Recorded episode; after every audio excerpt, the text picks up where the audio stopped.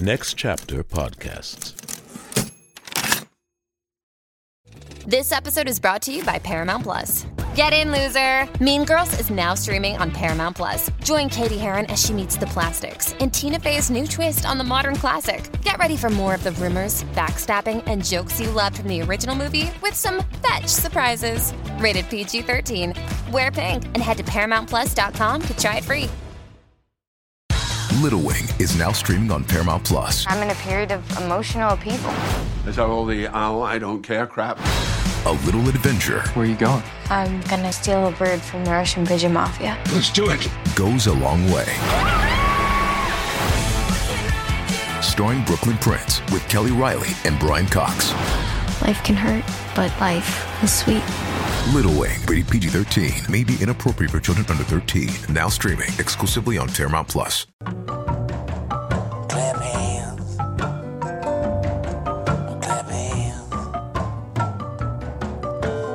Roll, roll, everybody do. Baba laba diba laba ziba daba do. Haba laba jiba daba dima nama no. Be ba and dooba zaba diba daba do. Like a dog do. Like a dog. I got the dog here with me. I felt like it was apt. That is Clap Hands by my man Tom Waits. It's our second time doing a record by him, and this one is his 1985 album Rain Dogs. And guess what, playa? It's number 390 nizzle out of five fizzle on the 500 with me, Josh Adam Meyers, the King Cadoodle. What's up, Fleece Army? You guys living good? Are you guys excited about tomorrow night? Because guess what? Tomorrow, Thursday, October 15th, 7 p.m. Pacific Standard Time, 10 p.m. Eastern Standard Time. I don't know around the rest of the world, so that's on you. Text me, I'll tell you what time it is. But we are doing the goddamn comedy jam, completely virtual, piped into your homes. And you get to be a part of it. And when I say that, this studio that we're using, In Crowd, it's new technology. It's basically Zoom, but on a much more elaborate, cooler, more functional scale where we can hear you, you can hear us, we hear the laughter, I can make fun of you sitting in your home, and you can shit on me. I'm so excited to do this. Uh, we have an incredible lineup, guys. Jim Jefferies, Steve Byrne, Jamie Kennedy, the Sklar brothers, Tony Baker, Adam Ray, and of course, Mosh Pit and Razorblade, and my band Elemento P. Comics are going to do a stand up set. They're going to tell you a story about why they chose the song they're going to sing, and then they're going to sing it with a live band. You get to watch at home, man. Get your tickets at the500podcast.com. We got a link there. I want to see you guys at the show tomorrow night, October 15th at 10 p.m. Don't forget, guys, about the song challenge. We're giving you the opportunity to rate the theme song for the 500. I know there's a lot of listeners out there that are musicians. I know. I can tell by the way you tweet at me. You're like, Josh, you're fucking up on on the the the musical stuff, and I'm like, all right, I'm trying my best, musicians. But we've got the 500 podcast theme.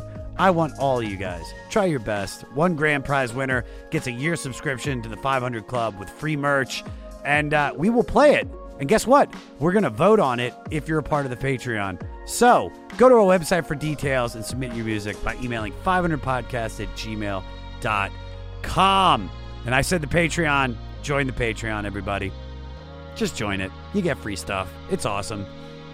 You want to find out about this record because it's a doozy. Released on September 30th, 1985 on Island Records, this is the self produced ninth studio album by the one and only American singer songwriter, multi instrumentalist Tom Waits. Now, we talked about his bio on the last one, so we're just going to give you a little skadoodle to catch you up. Born in Pomona, California in 49, Tom began hitting the San Diego folk music circuit as a teen in the late 60s and early 70s before moving to Los Angeles in 72 to be a songwriter. Now, the dude had an ear for jazz and an eye on contributing to the American Standard Songbook.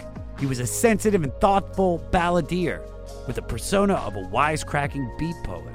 In LA, he signed with David Geffen and Elliot Roberts' Asylum Records and proceeded to have little critical and no commercial success with his first album, Closing Time, until the Eagles recorded that album's Old 55. He made about six more albums with varying degrees of underground and mainstream success for Asylum while building his critical and cult following. Toured a lot, acted in films, and had a romantic and musical relationship with Bette Midler and Rickie Lee Jones before meeting his future wife, collaborator, manager, muse, Kathleen Brennan, in 79 and marrying the following year. She turned him on to more avant garde and experimental musicians like Captain Beefheart and Harry Partch, which heavily influenced his next career direction as he moved to Island Records. That reinvention, which included a lot of eclectic style sounds and Tom's expressively raspy vocals that are now synonymous with his next period, were first displayed on 83's Swordfish Trombones, which was a critical success. It was also the beginning of his continuing self producing. In 1984, following that success, Tom moved to New York and found a basement boiler room rehearsal space in lower Manhattan for two months to write his next album. The songs would be a fusion of rock, blues, jazz, and more experimental excursions that were inhabited by the dark and compelling characters he saw out his window and around town and who were living life stories of the urban dispossessed. This became the second record of a trilogy that began with Swordfish Trombones and concluded with 87's Frank's Wild Years. While not the same as the previous records, Rain Dog utilized many similar recording techniques and sounds, like accordions, marimbas, horns, and various traditional and innovative percussion instruments.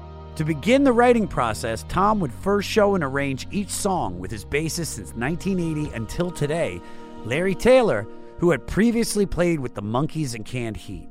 And besides some special musical guests like Keith Richards of the Rolling Stones and G.E. Smith of Saturday Night Live, G. Smith, he added the unique lead guitar stylings of Marc Ribot and the trained avant garde percussionist Michael Blair, who would both fulfill Waits' vision for a junkyard orchestra.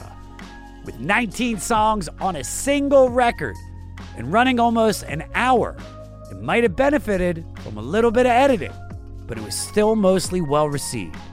Despite only reaching 118 on the US charts and 29 on the UK chart, it was the NME's 1985 Album of the Year. It's considered one of Tom's most popular albums, if not the most.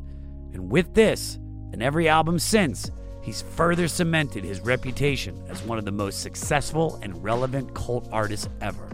And my guest today is a true Tom Waits fan, and it's an honor and a pleasure when you get to sit down with somebody that can speak so perfectly about the way they feel, what they love about the record, and is also an incredible artist himself. From the band Dawes, singer songwriter and guitarist Taylor Goldsmith. Dawes is such a dope band, and Taylor formed Dawes with his brother Griffin Goldsmith on drums, bassist Wiley Gelber, and keyboardist Lee Pardini. And I fucking love them. Seriously. This was such a dope interview. I mean, it's so it's like perfect timing too because Dawes has a brand new record out, which is incredible, called Good Luck with Whatever, and you can find it on all platforms. But you should buy it. Give them money because they're dope rate, review, and most importantly, subscribe to the 500 and listen free on all platforms. And if you're listening on Stitcher or Apple, leave a five star rating and leave us a review. We appreciate it. Follow me at Josh Adam Meyers on all social media.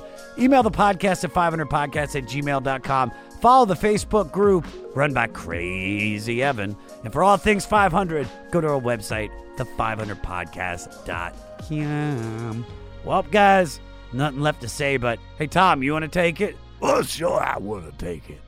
Here we go with number 399 with Rain Dogs by me, Tom Waits. Can't you hear me now? Can't you hear me now? Taylor Goldsmith. Taylor, Taylor. Dude, this is I this is the most like Tom Waits I have ever sounded in my whole life. Um, I always sound like a, a distant cousin of him, but I just got back from Lake Las Vegas doing shows on a yacht. I'm exhausted, and I mean, this whole morning I was like, I was like, is the universe trying to tell me something? Because do you do a do you do a Tom Waits? Because your buddy Chris does. I mean, I feel like everybody's Tom Waits impression lasts like like t- ten seconds tops before you have to like start coughing and like you're kind of fucked up for the next like five minutes. Dude, that's my life, bro. Can you not shit on me? Because I constantly Like I'll try to sing along in a Tom Waits voice and just like like feel it for the rest of the day. give me your just give me a give me two seconds of Tom. Oh man, I, I don't even know if it's that if it's gonna be good enough, but um, Just cough, cough and uh, hack. That's all you have to do. Will I see you tonight? That's great. Dude, that's great.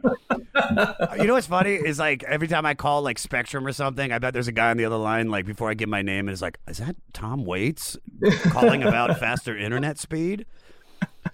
So, so let's get to it because this is a long record and uh this worked out. This is like serendipitous because uh, me and my booker is like I said off air. We're trying to get you on because I'm a huge fan, and also, you know, you're an incredible artist uh, with Dawes, and we were talking about getting you on, and then our friend Chris Sullivan, who did Mule Variations a few Yeah. months ago, who can do a far better Tom Waits. Yeah, his. Tom is is top notch. It's it's yeah. But Yeah. he he recommended you, connected us. He said this is one of your favorite records, one of your favorite artists. So so to start this off, just take me on your journey with Tom Waits. How did it start? It started, you know, it's funny because I feel like if you ask me about certain artists, like how did it start with certain groups, I, I don't even know if I'd remember anymore. But with Tom Waits, I luckily, it is like a pretty imprinted memory for me. It was, um, I was, I guess I was like 16 or something. It was basically the last month of CD stores. And, um, and, and I was, uh, it was this place called Hear Music in Santa Monica. It was this little CD store where you could where um you, you could whatever you wanted to to to look at that you could listen to the whole thing. Uh, real cutting edge at the time, and um and uh, I um was looking. I forget what else I was getting. I think it was like there was a new Bright Eyes record or whatever, and I saw Tom Waits' Blood Money, which was the record. I guess at that point that was the new record for him. Um, and uh, I didn't know anything about him. I didn't know. I didn't know. I, I, maybe his name rang a bell, but I didn't know any of his music, and I just bought it because I liked the album title and the the weird his weird face. And I was like, okay, I'm a I'm a kid looking to figure out what I like, and I'm just gonna buy this. And buying it and and and listening to it, it was that feeling that like you know like with with those with those artists that are really going out there first time you hear the dead or, or zappa or tom waits like where you really get this impression of like are you allowed to do this? Like is this actually like okay to Yeah. make music that sounds like this? Like this can't be allowed. Or or if it is it must be like some weird like guy that makes musicals that like no one's ever heard of or something. Like to think like this is popular this is someone that is respected widely was just kind of like m- making all the alarms in my brain go off. And so I was I was like I have to hear everything. I love that album so much. And it's funny because like all due respect to the big man like it's not necessarily like a top five Tom Waits record for me Yeah. but because his quality consistency is so or his quality is so consistent that um that even blood money was enough for me to be like i'm hooked for life. Whatever you do i love. And then yeah i was like in. And then and then from that i started going back and forward or whatever. Like i got alice which i guess came out the same day or something as as as blood money but then went back into the the catalog. And um you know you find new variations. You find um the heart of Saturday night and like the or or um uh you know all these other early later whatever. And um and and I mean Rain Dogs really felt like and still feels like this sort of like this this this um culmination of everything before it and the mother of everything that came after. Um more so than than um you know Swordfish Trombones, even though I love that album, it just felt like it was still this primordial Rain Dogs almost, where it's like like it's he's still like on the verge of it, and then Rain Dogs felt like the summation, and then afterwards it's like, oh yeah, Mule Variations rules to me because to me it sounds like Rain Dogs. like it's like it always became the the reference point for his greatness. Um, not to say that those records aren't Yeah. equally insane, but it just felt like like you know like when you hear um let it bleed where it's like oh keith found his guitar tuning. He found his way of like it felt like this realization like stepping into an identity record. And and that's how rain dogs hit me. And so um that's that's that's how it happened. So so this is actually you mentioned a couple other records. Like so so so supposedly Rain Dogs is considered the middle album of a trilogy that includes uh, like you said Swordfish Trombones and Frank's Wild Years. For me, I've only listened to this record and Mule Variations. Mule Variations we did first, and now this one. Um, I mean, Tom Waits is such an interesting character. So it's it, it just kind of blows my mind that this would be something that you would get into at, at such an early age.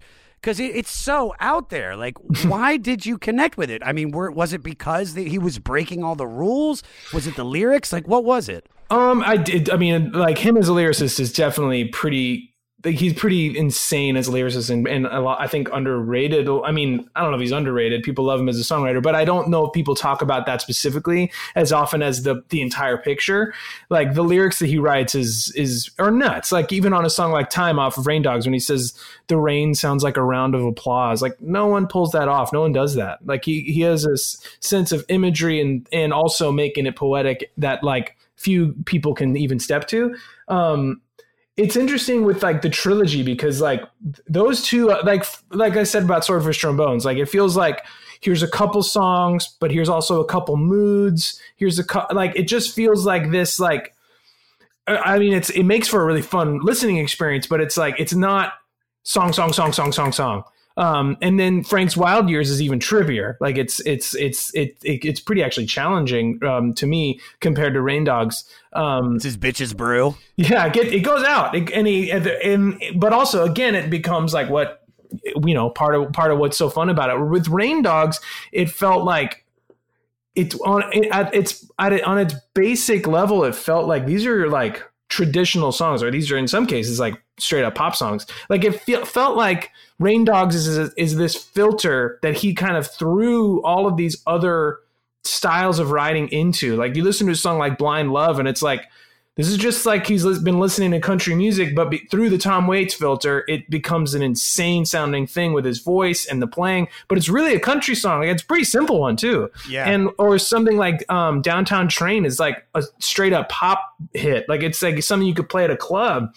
And but because it's his guitar playing and it's his voice and it's that band, it's unmistakably got the fingerprint of Rain Dog. So, and the whole album kind of works like that. There's constantly these like, oh, now it's polka, now it's now it's you know whatever. Like it's it's even though it's it's singular, it's also a lot of things at once. Yeah, I just love that you said uh, downtown train could be played at a club. I could just imagine like downtown LA, just a bunch of thoughts on the dance floor. Like, oh shit, you here's that new Tom Waits jam. Let me bet you pop that booty on that downtown train.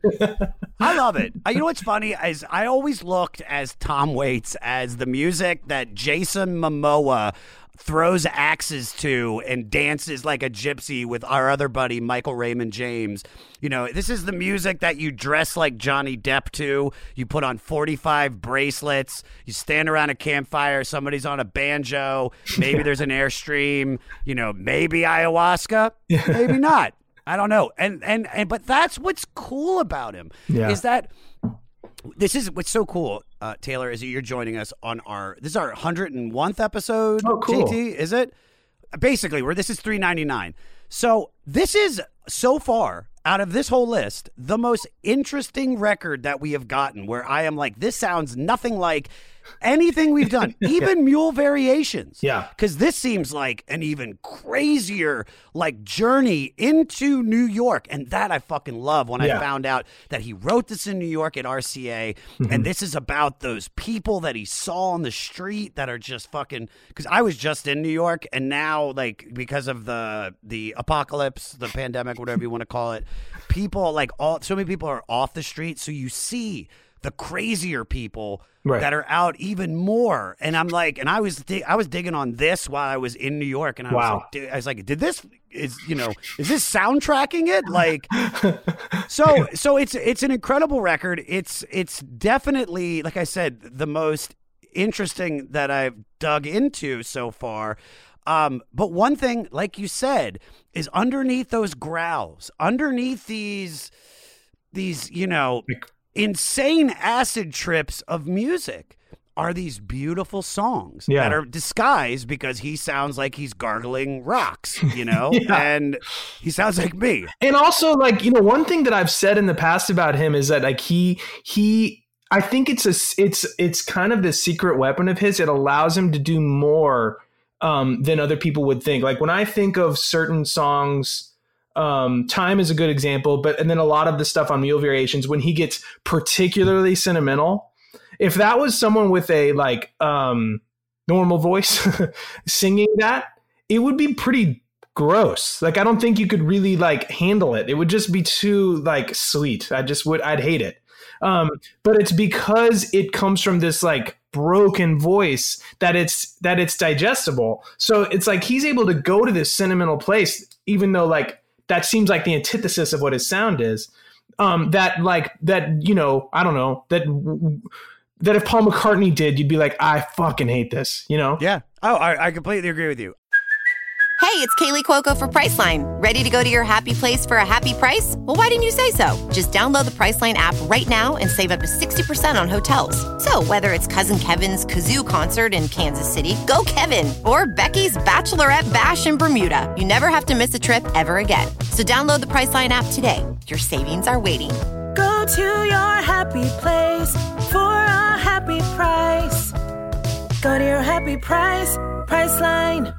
Well, hey, friends, my name is Zach Lupetin. You may know me from the band Dust Bowl Revival, but I also host a music discovery podcast called The Show on the Road. For the last five seasons, I've been able to dive deep and have intimate chats with folks like the Lumineers, Ani DiFranco, Vulfpeck, Keb Mo, Lake Street Dive, Bela Fleck, and more. So, guess what? After 150 conversations with some of my favorite songwriters from around the world, we are bringing brand new episodes to the Osiris Network. New interviews and intimate acoustic performances will be coming at you this summer. And which episodes are coming next, you ask?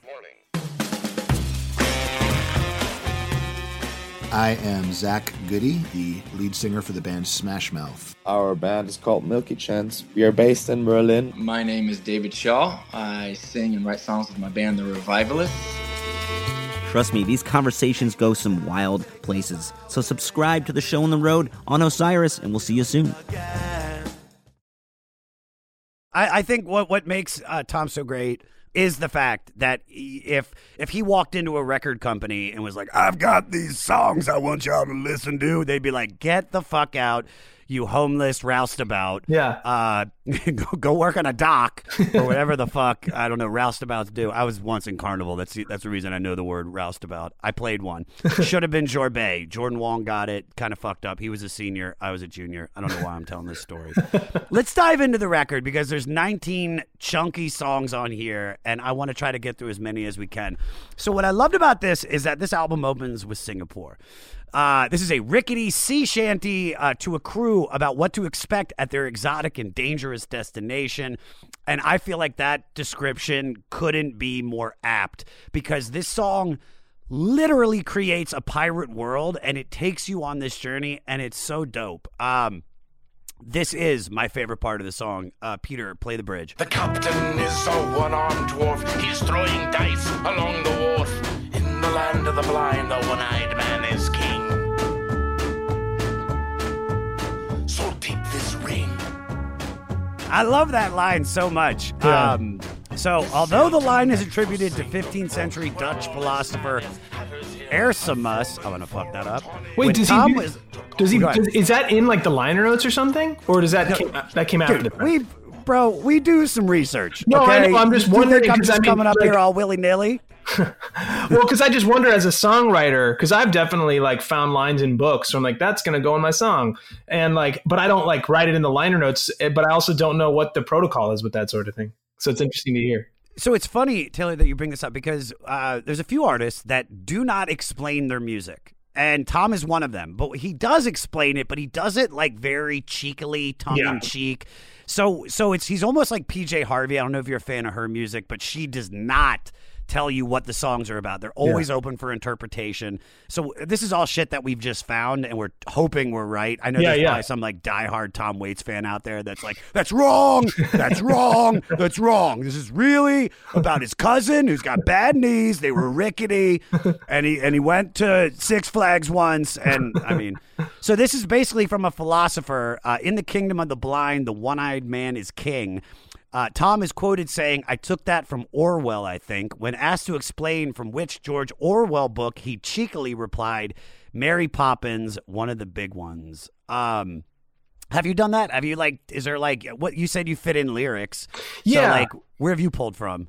Um, I I've taken lines from uh from like f- like F. Scott Fitzgerald and Thomas Pynchon, Don DeLillo, those guys. Like I'll like like, and it's not really taking lines. I mean, it is sometimes, but it's more like just like oh, these words in the same sentence do a thing Yeah. to each other, and I'm gonna I'm gonna I'm gonna keep them, and I'm gonna make a whole other little like picture for them For sure. um and then yeah if it's something like you know in the blind uh in the land of the blind one-eyed man is king that feels like biblical or something so it's so it feels like yeah of course tom waits didn't invent that nor does it seem like he wants us to think he did you know? Now, Um, and, and funny thing was, I wouldn't, you know, have assumed that he did because I don't know if you ever remember seeing the movie Minority Report when Tom Cruise. It's funny, two Toms we're talking about when he's like about to remove his eyes. Remember that? Am I, is, is- am I the only person that's seen? no, uh, I saw it, but I don't remember that because There's like some crazy homeless guy that's like holding his eyeballs, like in the land of the blind, the one-eyed man is. King. Oh, yes, now like, I oh see, yeah. shit, and then it all connects with me.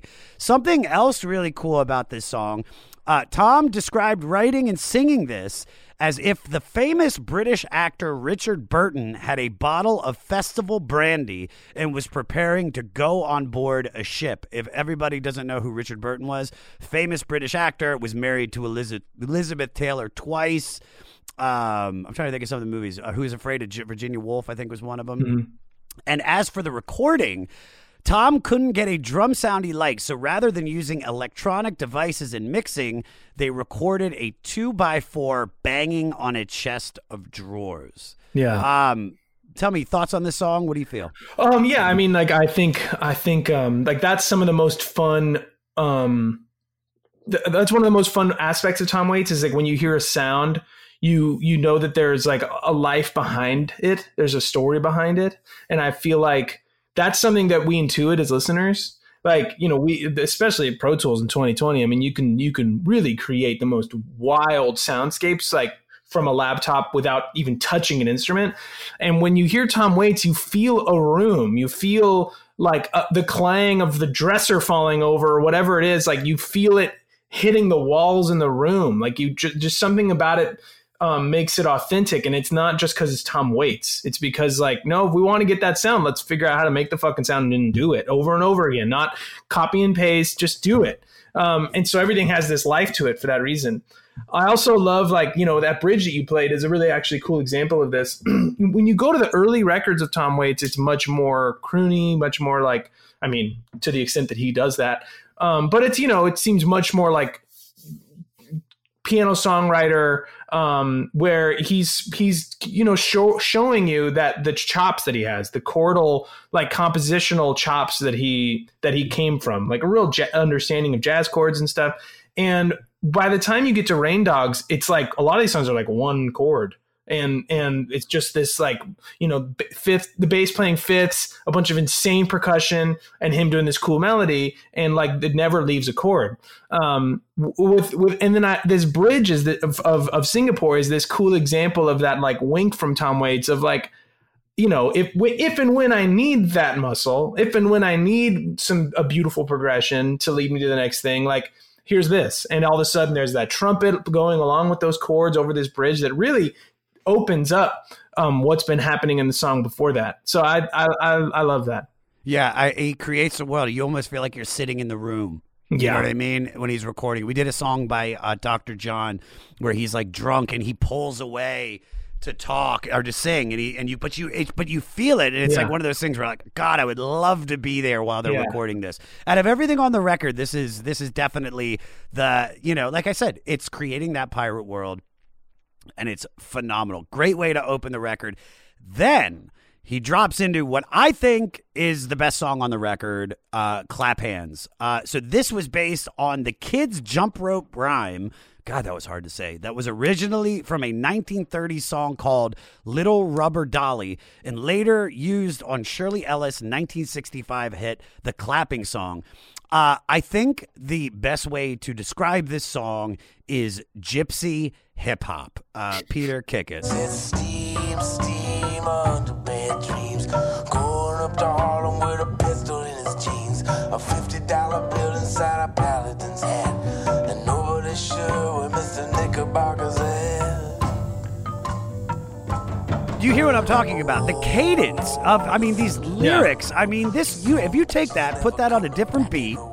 I mean, that's you could. This is this is this is Mos Def. This is the roots. Yeah. This is this is any hip hop, but it's got his flavor. So you know, people are. he, are- he, he does such a cool thing where he's able to he makes the universe in his songs so big by giving you so little like nobody's sure where mr knickerbocker's at you're like what what Am I supposed to care about Mr. Knickerbocker? Is it bad that he's gone? Like, is it is is are we going to hear more? Are we going to like find him eventually? Bring and him that back. that's the only line about him. Um, and like that's such a that's such a power of Tom Waits where he he does he doesn't um he doesn't hold your hand through like telling you his story. It's like here's the five percent I'm giving you, and then Yeah. you get to populate it however you so choose afterwards. oh my god, I love that. All right, I also Tom love how he recorded this. Sorry, like just um, because you know, I think this like even listen to that clip you just played. Um, most of the time when there's a like there, you go to the studio and you sing a vocal, everyone's like, make sure you get those P's right, and you like move your head a little bit when you have to say P, and you can hear him like with the compressor cranked up, just like fifty dollar bill inside a Paladin hat, like he's just like hitting it as hard as he can. And it's so cool because it's like I, I don't fucking care about popping Tom peas. don't give a fuck. Yeah. He's drunk, probably. Yeah. You know what I mean? He's this guy. He's got 95 bracelets on. He smells like patchouli. You know, you know he smells like patchouli whiskey and leather. You know, like if you go to that, you live out here in L.A., right? Yeah. Do you ever do you know a store called Schaefer's Garment Hotel? No. It's on Sunset Boulevard. It's like if you want to dress like um like not not a Mumford and Son, but maybe like a Mumford and second cousin. that is where you shop at. And I all my shit, this shirt, fucking the jeans I have, the boots, like and you walk in and it just smells like Tom Waits. And they've got literally this painting of Tom Waits up on Oh, the wow. wall. Yeah, it's like they idolize him. That's why That's I'm cool. saying this is because, dude, I know I've I've partied with Jason Momoa. I'm friends with all his buddies because of my cousin. And the second I heard this, I was like, "This is the fucking music that they fuck with," and it's crazy. So it creates that throwing axe world. Yeah, yeah. Tom, Tom once said about this as you get older, the things it was once important to have around you become less so, especially with children. New York is like a weapon. You live with all these contradictions and intense, sometimes unbearable. And, you know, we're talking about contradictions. If this is a nursery rhyme, this is filled with some dark shit. Uh, you know, like the contradictions like millionaires shoveling coal. Um, so I wanted to ask you, uh, we're talking about scary nursery rhymes and dog shit. What scared you as a child? Oh man, it's a cool question. I mean, I I didn't like I didn't have the like monster under the bed um or monster in my closet th- things. I'm, I'm not I was by no means like a brave little kid, but that just I I maybe I was just too dumb for like my imagination to like really like conjure that stuff up for me. Um, you know, when I started watching like you, you know certain movies you're not supposed to watch like a little earlier than I should have, like you Yeah, know, The. Exorcist or like whatever. That that would mess me up. Um, How old were you when you saw The Exorcist? I think I was like thirteen or or something. Like That's just old, dude. Yeah, I saw yeah, that. I- yeah. I'm only, I was a wimp. Um, but like I, but yeah, I never, I never. That's interesting to hear. It's also cool to hear like, um, uh, uh, uh, like him talking about children because the well, I don't I don't know Tom Waits, never met him, pretty sure I never will. But um his son, like he grew up in Marin County. Um, a girlfriend of mine from like 15 years ago, she grew up in Marin County and she was really good friends with Tom's kids. And so she would, um, she would, she, and I was like, what would, was that like? She's like, well, we didn't know that he was like, quote unquote, Tom Waits. We just knew him as so-and-so's dad. And, um, and he was the kind of guy, like he was not crazy. He was not wearing like crazy top hats with holes in them. Like he wasn't like some ah. show. He was he was just some sweet dude, but he would still he still had that voice. And all that we knew is we'd all go to their house, and Tom Waits would come downstairs and say like, "Who wants to get ice cream?" It's time for a pizza party. All right, Taylor, I know you're lactose intolerant, so we got you gluten free. All right. yeah, so it's like it's like just to hear that he's this like very active and involved family man. Um, it, it it was so sweet to hear, and also kind of makes perfect sense. Yeah, yeah, I, I dig that. I mean, I I just I only remember if I met him as a kid, you know, hopefully it would be before I saw Bram Stoker's Dracula. Yeah, I if you remember him as Oh, Renfield. yeah. Like I was Yeah. like eating bugs. I was like, who's that motherfucker? Yeah. Oh, he's he's a singer with that voice. Really? That's so cool though, dude. All right, moving on. Cemetery Polka. Uh, this song kind of disturbed me, and let's play the part that really got me. Uh, Peter, kick it. As a pilot, and there ain't no pretty girls in France. Now he runs a tight little bucky joint. They say he never keeps it in his pants. Uncle Bill will never leave a will, and the tumor is as big as an egg. He has a mistress, she's Puerto Rican, and I heard she has a wooden leg. This uh, reminds me of a bad acid trip. Um, what are your thoughts on this? Um, yeah, like like some of this stuff is like, yeah, like you know, the tumor is as big as an egg, and it's just like it's all like the humor that is like a big part of, and I don't know, to my ears of clap hands in Singapore is like not as apparent in this one. It, I guess in some ways it's still like, um, there's you know, I don't know. He throws the word midget around in ways that I feel like is like a no no at this point. So it's like, whoa, that's that's like We were saying that all the time in '84, dude. Yeah. Come on, man. Like yeah. was it's like wow you're just you're just totally saying it totally comfortable with that okay tom um i also feel like uh this one's a cool example of Marc Ribot, the guitar player's like role in the band because like in it you know when they talk about it i guess like Marc Ribot would say like tom would play us the song once we'd go right into the room to track it we wouldn't go over it we wouldn't it would be like count off and play and the, and Marc Ribot did this amazing thing on the whole song. I mean, on the whole album rather, but but uh, where it sleeps in and out of like playing the song and then going to these like atonal places where it's just straight up wrong, um, and it feels so good. It feels so appropriate to the world that they're creating. And this song is maybe the most out guitar playing where he's just kind of doing these this chromaticism of like looking for chords that fit that don't and like it kind of goes through the whole song like and it's so it it's I feel like it's like the reason why that song feels the way it does, you know, along, Sure. along with the song itself. Which is funny that this is the style that he chose to do with this subject matter because Tom said uh, this is dedicated to all that my dead relatives uh, who are still arguing from the grave with each other. On my father's side, we had all socio- uh, psychopaths and alcoholics, and on my mother's side, we had all these evangelists so they would finally uh, they were finally united at the grave and this is a little family tree for him really Wow. um, and i loved it because when i when he's going through this like uh, my favorite relative that he's he's singing about, uh, if it is his relative, relative, is Uncle Phil because I love that line. Get the money before he loses his mind, because you can only imagine that the money is probably buried somewhere and the family wants it, and you know it, it- it's just great. It's such Yeah. a great. If this is his family, they are fucked up. So I wanted to ask you. Uh, you have some colorful people in your family. Uh, who is the most interesting person in your family? Um, it's uh, it's it's it's got to be my dad. It, it- like you know, I, I wish I was a little more um, aware of like my grandparents and stuff. But you know, my parents had me; they were a little older, so I didn't know my grandparents very long. But my dad is definitely like. You know, I was just with him the other day. We were sitting on his porch having our like outdoor COVID hang, and um, he was just going through these stories of like when he was in like from 71 to 74 the band his band called Sweathog um, opened for for Sabbath for for like the whole for the nation national tour, like domestic tour, um, Dude. And uh, every time they came to the states, they just kept bringing Sweathog with them as the opener. And they were first to three. It was Sweathog, Yes, Black Sabbath, and um, they You played with Yes too. Yeah, it's pretty cool.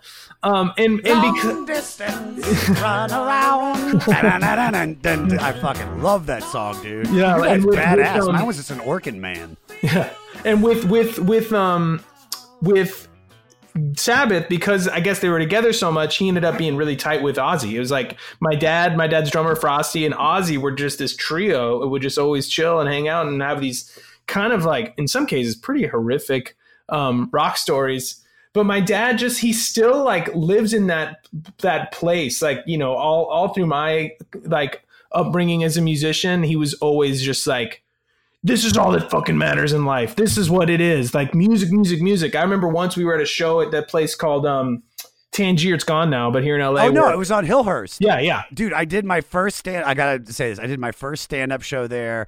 Uh, I'd I'd been doing stand up like that might have been my first actual book show. The guy was paying me one hundred fifty dollars, and he I lied to him. We were doing coke, and I lied and said I was an experienced comic. And uh, worst bomb of my life. I was supposed to do a half hour, ended up doing three minutes, and then I walked Wow. off. Yeah, dude, great Wow. venue though. Yeah. great venue. and and well, and, and we- we played there, and like this, my buddy, this good friend of mine, actually to this day, opened for us. And the electricity at Tangier was so jacked up at the time that my friend got shocked from the mic so bad that it knocked him back first back into the drums, and then that pushed him forward, and he fell on his guitar, broke his guitar.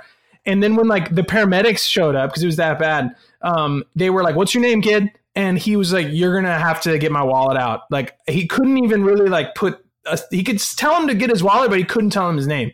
And so anyway, with all that going on, my dad comes and finds me and is like, "You're still playing this show." This you have to like like that. The, the, the music depends on it, basically.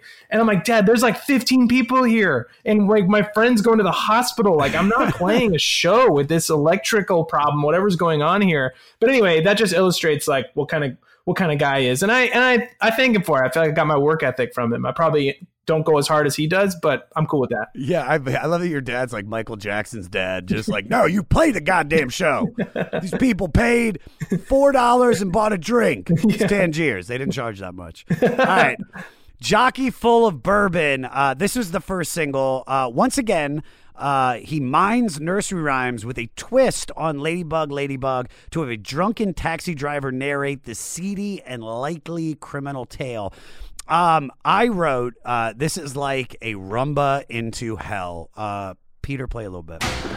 Fingers on a purple knife. Drinking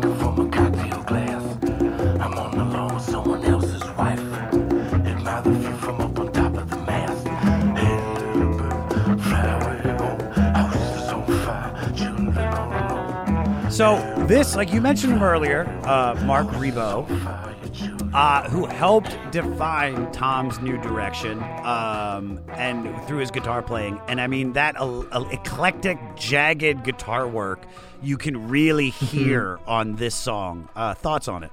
Yeah, that I feel like this one features the guitar playing most of all. Um, it's also really cool, just not to nerd out too hard, but as a guitar player, like he doesn't do any bending on it. It's really like angular, and Yeah. um, and it just I feel like it's I don't I feel like it's a choice because you hear you hear his other playing on other songs on here and uh, other places, and he's he can be so beautiful and languid, and and that's not happening here, and it's I love it. Um, when I hear this song, my first thought is always um, Down by Law. You know the movie? Um, the Jim Jarmusch movie. Yeah. Yes. Yeah. Yeah. With with Tom Waits, uh, Roberto Benigni, and um, damn it, what's his name? The uh, the the the the greatest, uh, John Lurie. Um, and um, yeah, it's just the three of them, and it's I, that was like my intro into like being a movie nerd. Like I was always just like whatever comes out and Star Wars, you know, that was kind of like my like I didn't care. And um, and and it's funny because down by Law as a film did to me what Rain Dogs did to me as an album, where it just felt like you can do this, you can be a filmmaker and do this. This is crazy. It's like the slowest movie, but also the most beautiful movie. Like nothing really happens. Um, it seems kind of like cheap sometimes or like I don't know what it is, but I but I was just like addicted to it and I would watch it over and over again. And the opening credit sequence is Jockey Full of Bourbon um, because uh, the, album came out at the same time as the movie. So I've always wondered like to what extent they're intertwined because John Lurie actually plays some on Rain Dogs. He plays some saxophone. Um, so uh, it's I, I yeah. Every time I hear this, even though it's an album written in and to some degree like entirely about New York, um, I just think of New Orleans because that's where that movie takes place. No, I just you know I, I agree with what you're saying. Once you hear a song attached to a movie, it's like they they're just together. Like I'll never hear uh, "Lust for Life" and only think of I only think of Trainspotting like, Yeah. when I hear that Iggy Pop song. Um, but I this is this is where I feel Tom is at his best. I love I love these characters that he creates, and and this song also it's a nice departure from the song right before.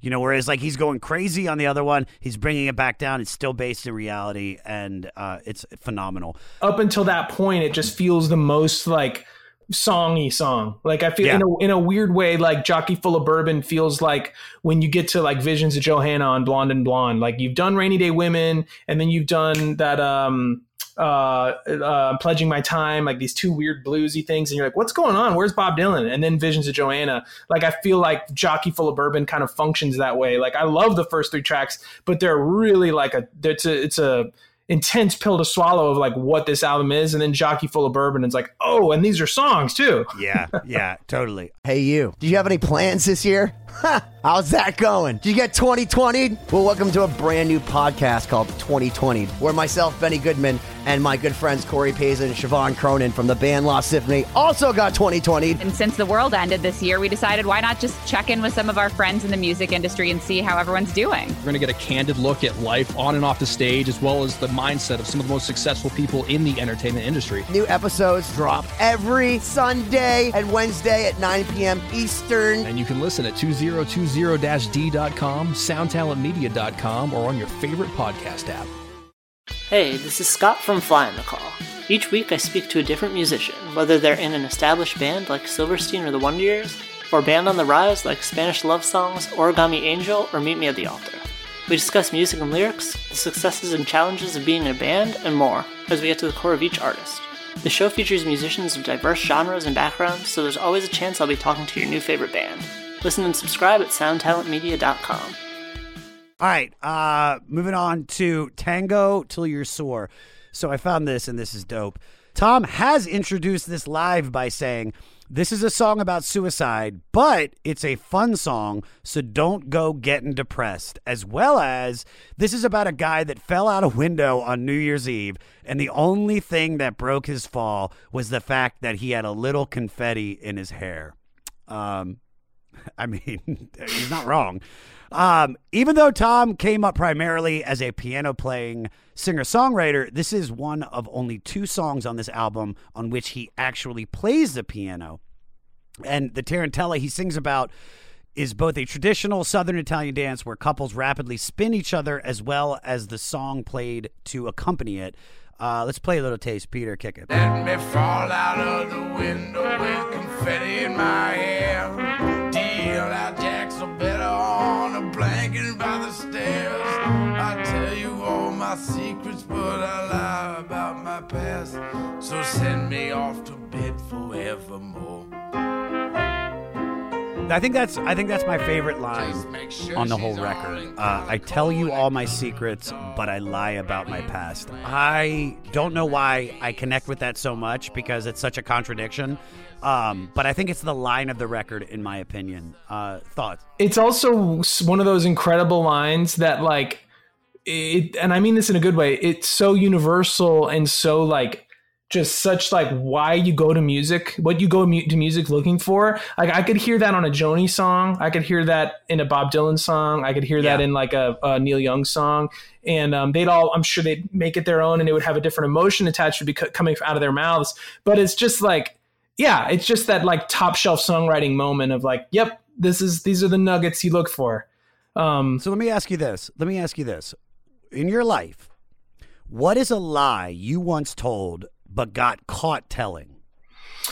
Um, in like 2009, I um I got called on my like at this time it was like a Nokia cell phone and like and so it was like hey man. I was like hey and I didn't recognize the number and so I just started engaging with this dude on the phone and he's talking to me and I'm thinking like he's so familiar with me not to me but with me so I'm assuming like I- I'm about to realize who this is uh and like and I can't. And I and eventually he's like well anyway like Steve and I'm like oh my god. I've been on the phone for like 20 minutes with someone who thinks I'm someone else and I've just like totally gone with it.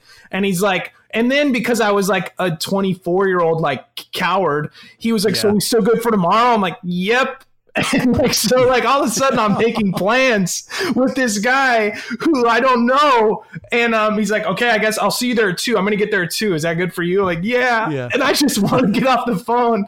So um I do. And then the next day uh, his phone lights me up and um and he's uh and he's leaving messages like where are you at man? And I didn't I was I felt so bad. I was like I Did you can't ignore it?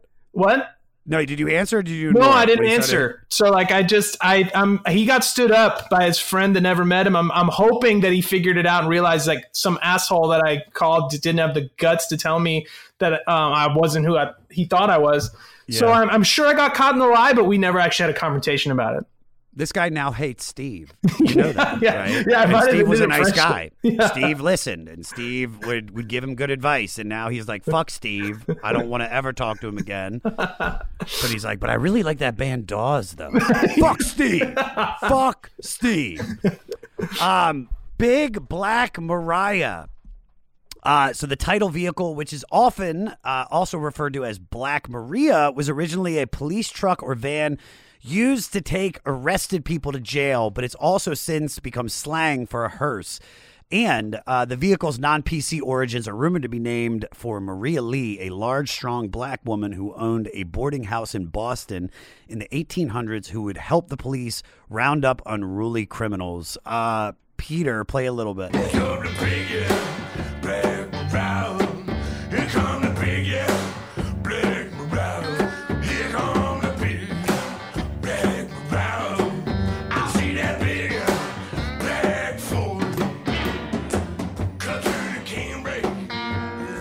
This is Tom at his most graveliest, and this is when I really like it because I had no fucking idea what he was saying until I read the lyrics. Yeah, that's I've I've never known that. I didn't know what it was. I've always just vibed on this song as like a bunch of sounds and cool lines, but didn't know what a big black Mariah was. This shit slaps, dude. The people, the kids are saying this shit slaps now. This shit slaps. Uh, but the big blah, blah. This- there's no real connection between tongue and top of mouth. Uh, Yeah. Really cool about this. Don't know if you know this, Taylor, but this is the first of two songs on here featuring one of the greatest guitar players of all time, Keith Richards of the yeah. Rolling Stones. Uh, and Tom explained about their collaboration. I picked out a couple of songs that I thought he would understand, and he did. He's very spontaneous. He moves like some kind of animal. I was trying to explain Big Black Mariah, and finally I started to move in a certain way, and he said, Oh, why didn't you do that to begin with? now I know what you're talking about. It's like animal instinct. I had no idea, but you know what's funny? The first time I listened to this, I was like, God, it sounds a little, a little Keithy. Thoughts on this song? Yeah, I was gonna mention that same thing. Just like the, a lot of that, like pull off suspension chords, like like very Stonesy when you know it's him. Like, um, obviously it's Tom Waits, so mm, so you wouldn't necessarily put this on and hear like, oh, it sounds like a Rolling Stones song because it doesn't. Yeah. But uh, but if you listen for Keith, you hear him, and um, and it also like it's a. I feel like he like his love for Keith and inviting him to be a part of this, especially in like you know '84 when like it's like tattoo you era Stones or a little bit after that, I guess. Um, it just shows like Tom Waits. Like Tom Waits isn't one of those dudes that like talks in a fake accent and try is, is trying to like revive the good old days or something musically where all my gear is only made from this you know like he's not one of those guys like i feel like he's actually a, a contemporary artist looking for other like-minded contemporary artists that have that that animal relationship to music that he's talking about like i, I keith Yeah. is maybe my favorite guitar player and i think it's because of that that that um blend of like recognizing when something's beautiful but also like that reactivity that doesn't feel like it's over intellectualized or like overly rehearsed Yeah. It's a very reactive guitar playing. And No, um and so it totally. makes total sense that like that um that Tom Waits would be like that's my dude in the biggest band in the world, you know. And I think that that is a testament. I think that that it, it I don't know, for me personally, I think it helps break down it helps you get what Tom Waits is about. Like understanding Yeah. that he loves Keith is I feel like a clue towards like cracking the code. Yeah. No, I agree. All right. So you've played uh, with some pretty classic musicians. Um, who were you most blown away to work with? Um, I think Elvis Costello.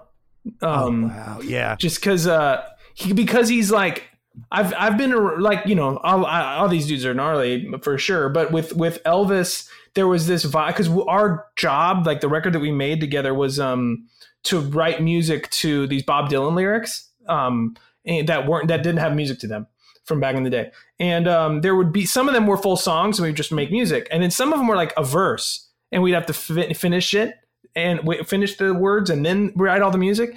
And Elvis was the kind of guy where it was just like, oh, there's one verse here. We need three more verses. And you'd like look away or blink, and all of a sudden the rest of the song was written. He's like, this this could work. And he just is like that. Like I think when we all talk about like as creative people, like I wish I just had more control. I wish I like knew where the switch was and I could turn it on and and and and write when I wanted to. Like he really is that person. He really does. He really did find that. Um, a friend of mine, he he worked with a bunch of friends of mine at a certain studio where he he met a producer at the studio, the band. He's like, I want to work with you guys. And they were like, cool, when do you want to do it? And he said, um, well, I don't have any songs right now. So what do you say, three weeks?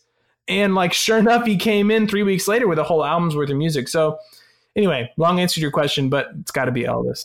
All right, so I got to ask you this question as a follow up. Do you know if he lives in the Beachwood Canyon area? Because I go to the Gelsons on Franklin, and there's a dude that I I keep thinking is Elvis Costello, but I'm too afraid to go up just in case it's not. So you don't have to give his address, mm. but is he in the Beachwood Canyon Franklin area? I'm fairly certain he does not live there. I mean, because okay. yeah, he lives in two some different parts of the world, and they're neither of them are LA. Okay. Unless he's moved. I mean, it's not we talk all the time. dude guys wearing the hat the glasses Wow. like, I, I keep like uh I'll, I'll walk by i'll walk by and I'll be like what's so funny about peace love and i'll look at him see if he knows anything and he's like ah, he's not giving me shit but also he could be in the zone you know what i mean gelson's is a scary place all right moving on diamonds and gold uh this is a claustrophobic carnival waltz and it's about the desperate things people will do for money uh good song but i want to move on uh hang down your head this single was co-written with Tom's wife and longtime collaborator Kathleen Brennan. Uh, Peter, play a little bit. Hang down your head for sorrow. Hang down your head for me. Hang down your head tomorrow. Hang down your head. This, in my opinion, is probably the most conventionally structured song on the record. You know, I love it. It just, but this isn't. There's no gimmicks, and I'm not saying the shit he was doing before was gimmicks, but there's there's nothing weird about it. This could be, like you said, if it's somebody else with a different voice, maybe you know, uh, performs this. This could be a single. It's a beautiful, beautiful song. Thoughts? Yeah. Um. Also, I just love that. Um. Because you look at later records of his, um, and it's it almost every single song is written with Kathleen, um, on later albums. So I, it's it's almost like this cool little intro to this. Uh, I know they're married, but it also like I don't. It, I, I wasn't really aware of it before this album, and then afterwards, it's like they are a writing partnership. So it's cool to like it. This is sort of like a historical like first taste of what that became. Yeah. So you and your wife collaborated on a bunch of projects. Are are are either of you allowed to be constructively critical of each other's work? Um, totally. And I mean, we we invite it. I mean, like there are definitely songs that I write where she's like, okay, cool. Like, you know, it's not her bag, and then and um, but she's she's always sweet about it. But it's it's it's helpful for me. I mean, also, you know, she doesn't. I mean. I hope she doesn't mind me sharing this, but she doesn't like Tom Waits. So it's like there's there's certain there's certain um you know um guiding lights for me that she not doesn't hang with. So it's sort of like I like just because she doesn't like something doesn't mean it's still not right on target.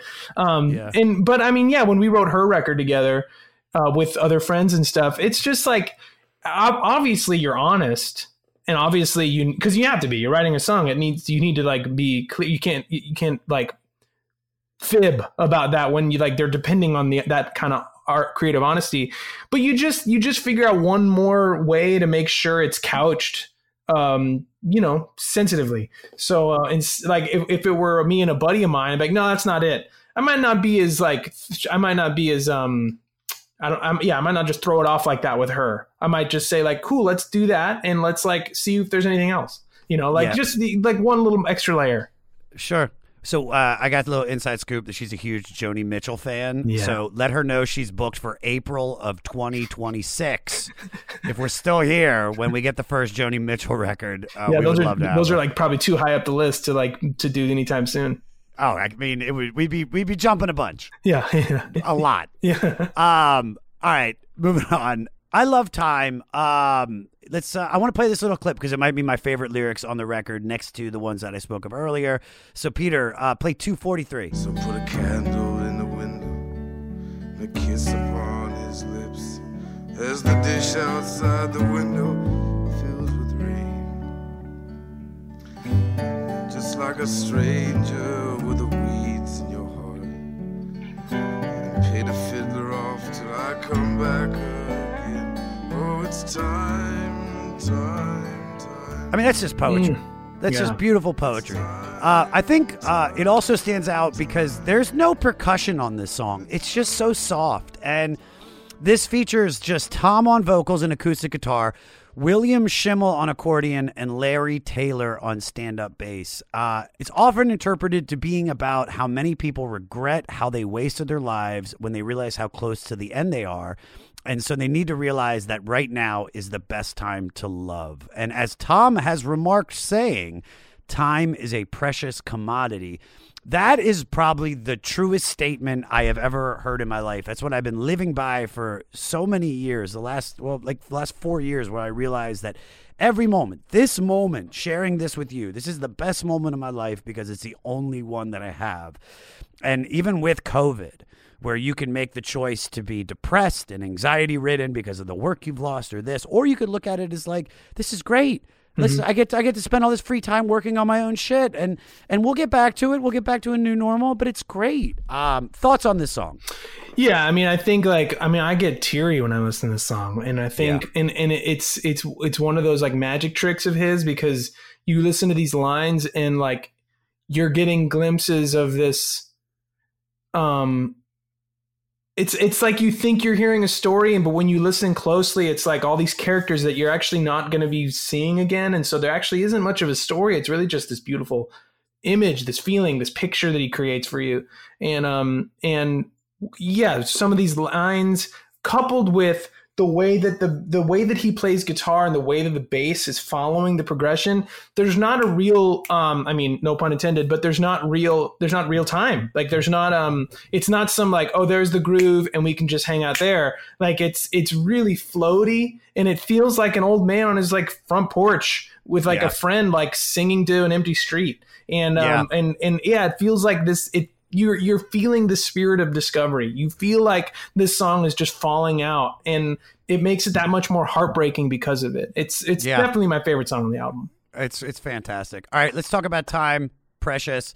Uh, what moment with Dawes or your musical career was perfect? Um, you know, like I think our first two two shows in particular, our last show in LA at the at the Orpheum, and then our first show at the Beacon Theater in LA in, in New York, and then um there were some Rymans in there too, but I'll just choose to to talk about the Beacon to just make it to give a clear answer. I remember being there for the first time and um, you know we'd been there doing like radio things for and so we're part of a bigger bill or we're opening for artists like we've done all that um, so to be there as like the headlining act and to, ha- to to have heard that we had sold it out that it was going to be a sold out night at the beacon was really like blowing our minds and i think like that was a product of our ambitions how hard we pushed ourselves and but because of that same ambition I was sitting there like waiting for sound check to start, looking at the empty room and like thinking of the next venue. in New York. I was thinking of the bigger venue. I was like, sort of like, well, how do we get to the um? What's the next? What what, what, what will be after this? When is Radio City? Blah. Like all this planning and ambition. And I was, and I kind of grabbed a hold of myself. I was like, whoa, don't do that. You've been wishing for this since literally Yeah. day one of Dawes. Like, be here right now because this is the thing. This is the exact thing that you told yourself you wanted to do. So do it. And then, yeah, sure, have that other voice, but let it wait till tomorrow. Um, Yeah. And so, and because of like kind of that rechecking in with myself, we played one of the most special shows we've ever played. We felt we felt incredible and we felt connected and we felt present and um and it did feel like wow we we headlined a sold out Beacon Theater show and it w- it really felt perfect. What if your guitarist got uh, electric shocked right in the middle of the show? I just rem- I remind myself that my dad would insist keep going. Keep going, keep going. All right, Dad. All right, can we do CPR on on my friend? All right, Rain Dogs. So this song starts off with a 30 second accordion intro by William Schimmel. Then uh, more demented carnival music. Uh, Peter, play a little bit.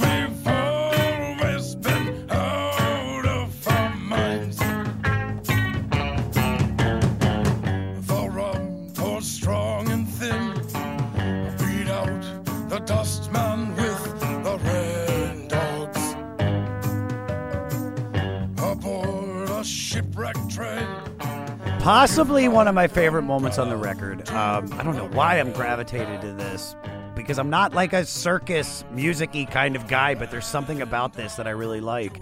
Uh, as Tom explains about this title song of the album, you know how after the rain you see all these dogs that seem lost and wandering around?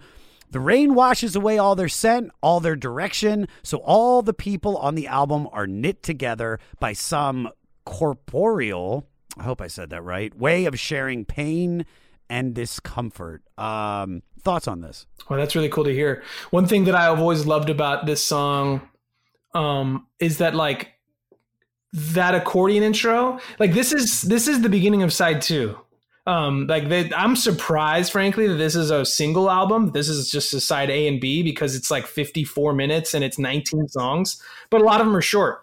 Um, so I guess it was possible. I guess when you get past like 45 minutes or something, you start to sacrifice like fidelity quality. But you know, records like this or Highway 61 are well over 50 minutes and they're the best. So it do- obviously doesn't matter that much. Anyway, um, this is track 10 and it's also track one of side two. And I just felt, always felt like that carnival-y, like accordion intro. I was like, what an amazing opening track kind of vibe. Like it feels Yeah. like, oh man, we're like, we're starting the second wave right now. And like, and so I, it's always, it always feels like this, like this, um, this recharge of a, of a, of a tune. It's funny that you said that about the accordion because I pulled this quote. Um, so, according to William Schimmel, he's quoted saying, Tom told me he wanted to use instruments nobody liked anymore. Somebody once said that every high tech era is followed by a high touch era, and nothing was more high touch than the accordion. Tom was a proud uh, Luddite, L U D D I T E. Yeah. I don't know what the fuck that means, but It means like it means like a I think if I'm not mistaken like because there's a it's a cool Thomas Pynchon essay about being a luddite. Uh, I might be saying it wrong too, but um just like it's someone that uh isn't um overly like educated intellectual like someone who's proud to like to to to be living according to like what brings them joy and what feels good to them rather than like um being too much of a snob i guess Yeah. Um. Well, I think you know. Uh, am I a luddite? I don't know. I think so. But I'm like, I'm kind of like, like I don't want to be too snooty. i'm looking it up right now Yeah, look it up, please, Um, Scott, 'cause I want to. I don't. What if it's just like it's a Holocaust denier? What? Oh my! No, I'm not. No. Yeah, a person edit that. opposed Edit to- that. A, a person opposed to new technology or ways of working.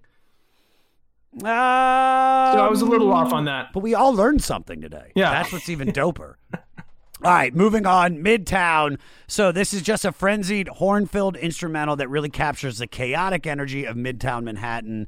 Uh, they recorded this at uh, RCA. Um, Peter, just play a little bit.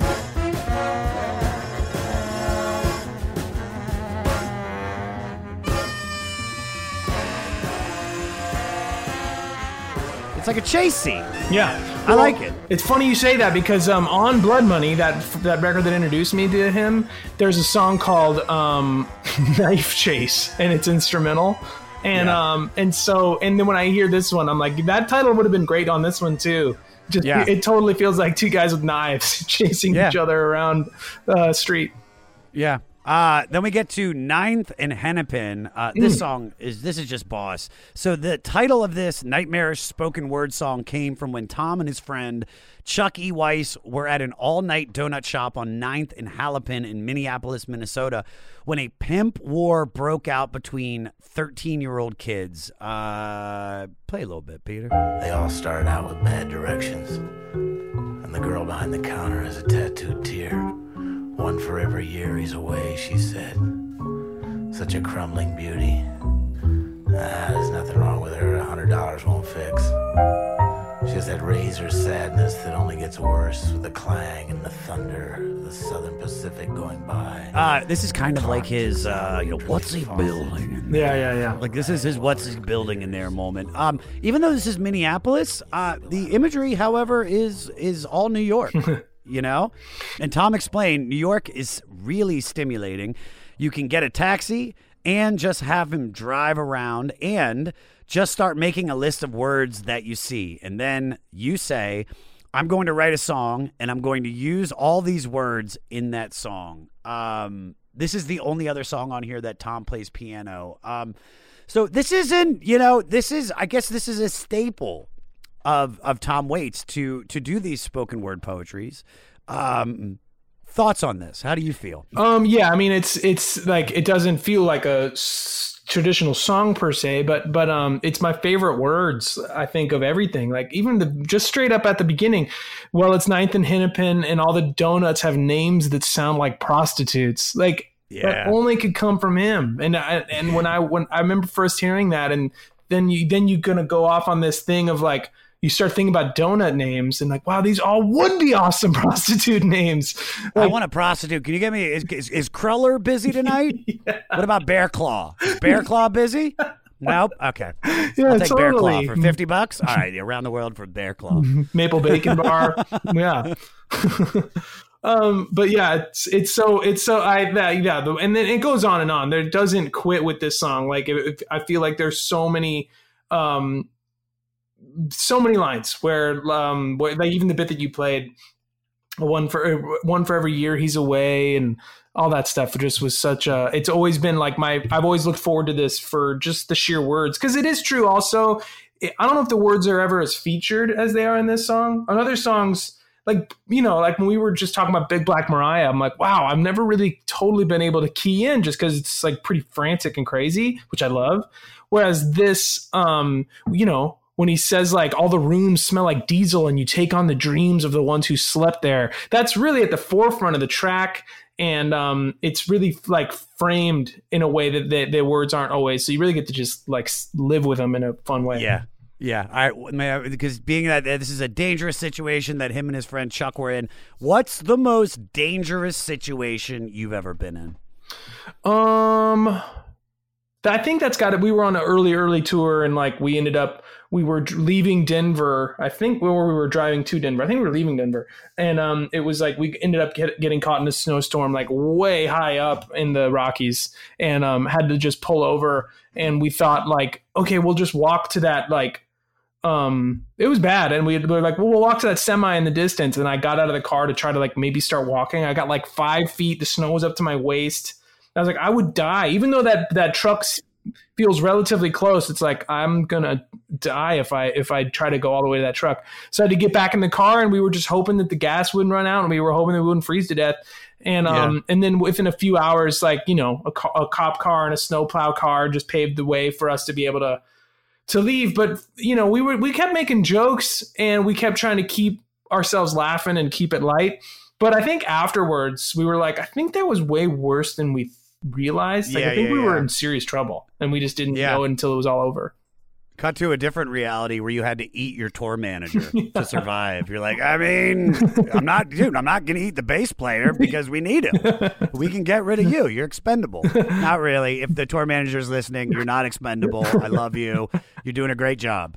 The number you have reached is 100.7 WMMS. It wasn't just a radio station, it was a lifestyle. Cleveland is, is a rock and roll city for sure.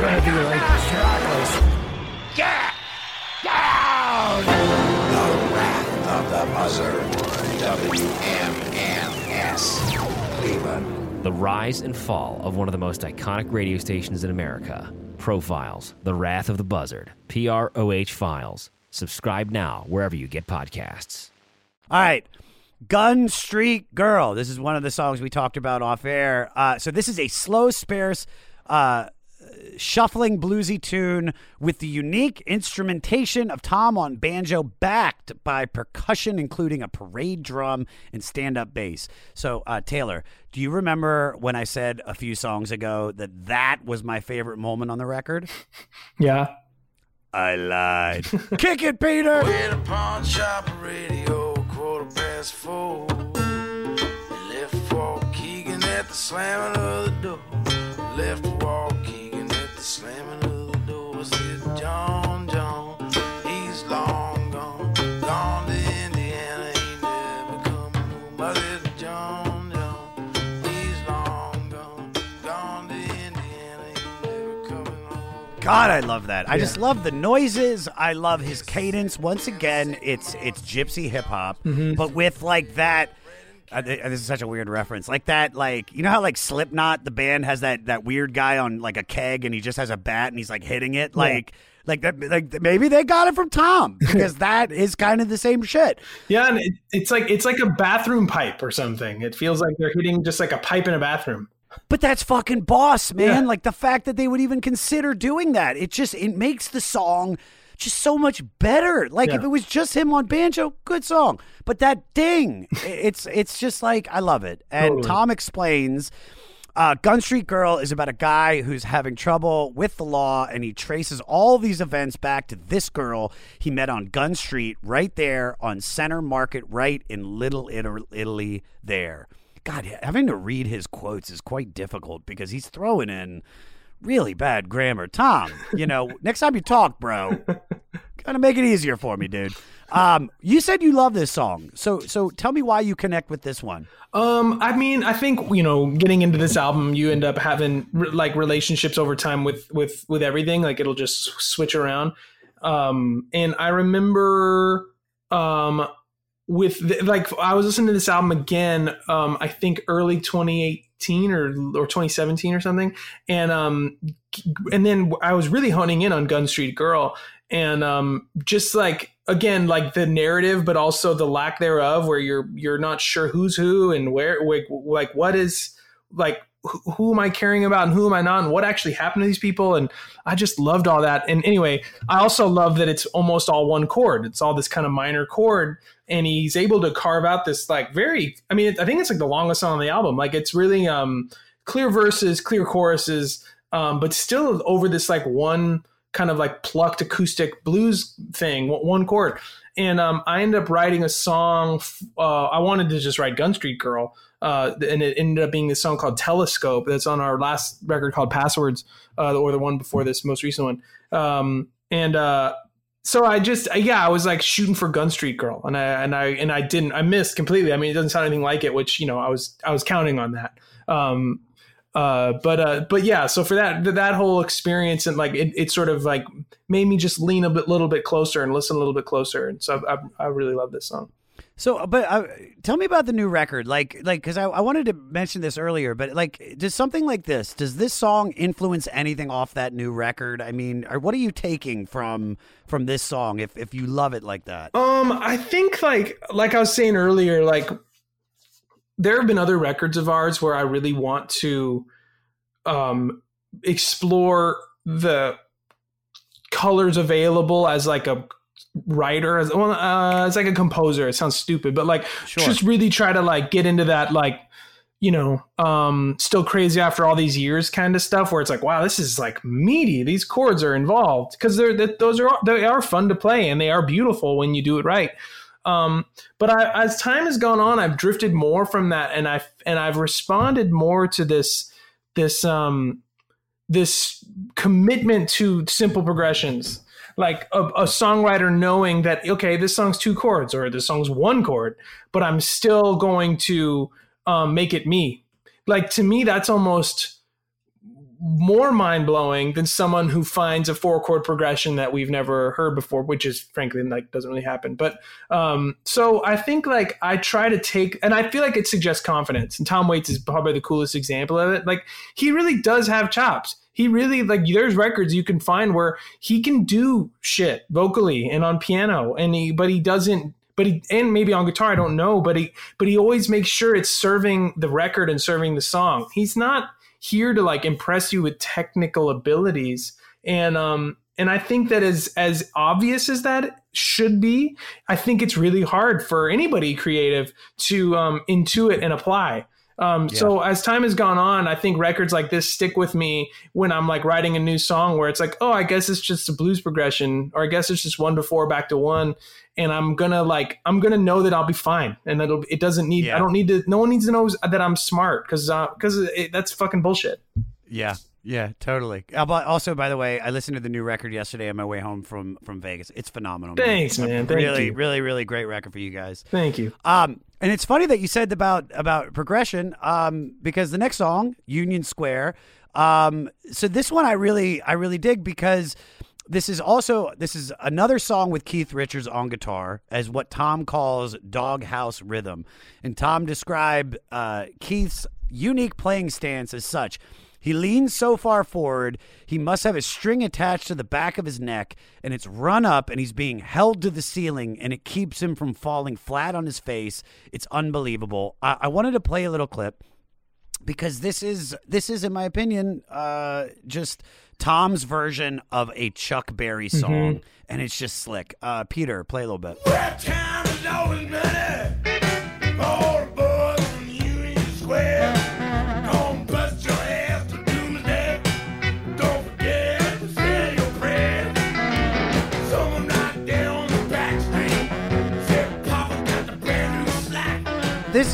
Is just blues, but it's but it's their version of it. It's a simple song. They're not they're not reinventing the wheel, but I mean, this is as as Tom Waitsy could be writing a Chuck Berry song. Thoughts yeah, and it? you can and you can hear the um the Gun Street Girl pipe again.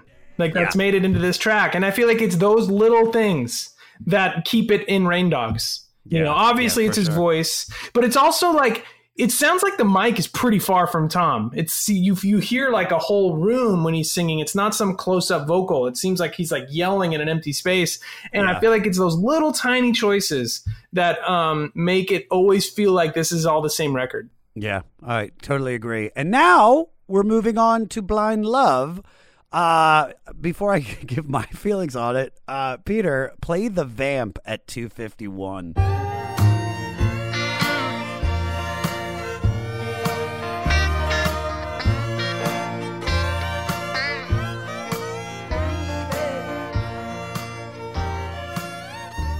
This is uh, a little country from T Dub. Yeah. You know? Uh, so I found this from Tom. He explained Blind Love is one of my first country songs. I like Merle Haggard. Most of those other guys, though, sound like they're all just drinking tea and watching their waist and talking to their accountant. This one, I think, subscribes to some of that Roadhouse feel. Tom was actually ready to throw this out before inventive pioneering punk guitarist Robert Quine played some Jimmy Reed type licks. Um, I, I, you know, I think Tom uh, is going into country. Uh, he actually uh, tried to get this onto country radio, but it did not happen. um, and Keith Richards also played guitar on it too, and provides the wailing backup vocals. All right, thoughts on this?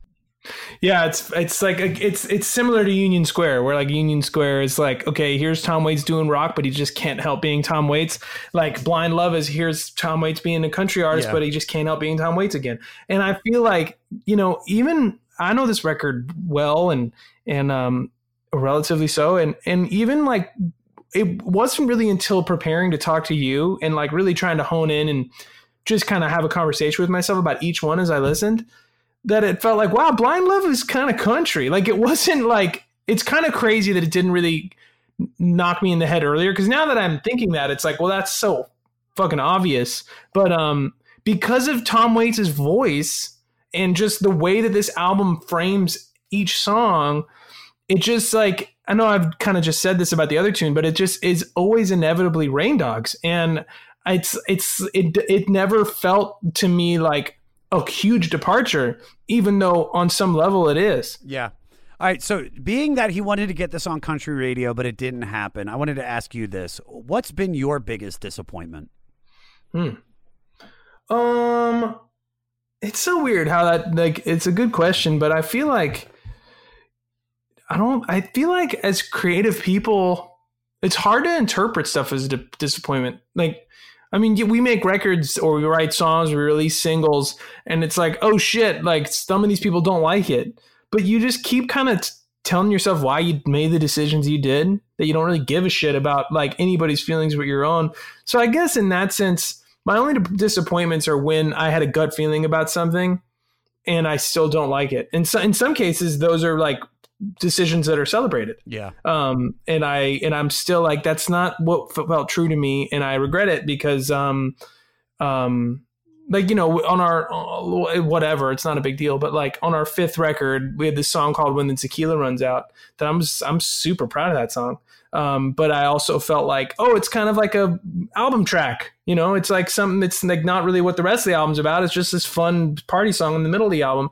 and we ended up going with it as a radio single and i don't want to say i regret it but i just never felt like that never occurred to me Yeah. and so like looking back even though it really did well at radio it was always like huh, like I there's something false about it just because it wasn't it didn't come from our hearts. There was, so you're saying there was something else on the record that you felt much more personal to and much closer to, and you would have rather. Yeah, and as time has gone on, like like I s- I don't know, doesn't make a difference. I mean, like our fans embrace that song. We play it live, and everyone's psyched, and I'm psyched. So, and I think as time goes on, no one like you, you and I even talking about how "Hang Down Your Head" was like a single. It's like I, I had no idea about that, um, and I just don't think. Eventually, that's one of those aspects of re- records that no one cares about.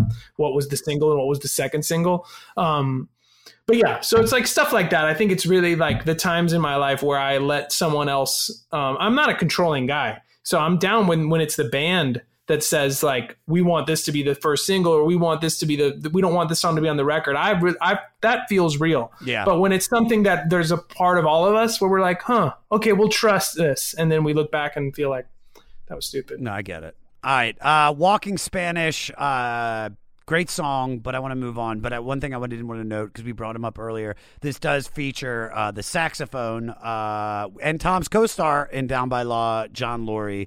Um, great song, but I want to get to this one. I want to get to Downtown Train uh, because when this came on, I was like, do, do I fucking know this song? I had no idea. I was like, did he rip off Rod Stewart? Peter, play the chorus so everybody can get dialed in what we're talking about.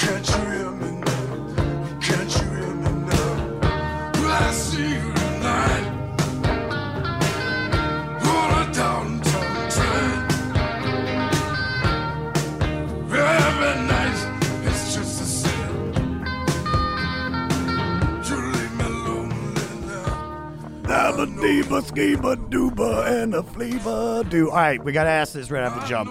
Which version is better? Tom's, even though he wrote it, so he's a little biased, or Mr. Sir, Sir Rod Stewart. He must have been knighted at this point. I have a weird admission. I've only know the Tom version. Really?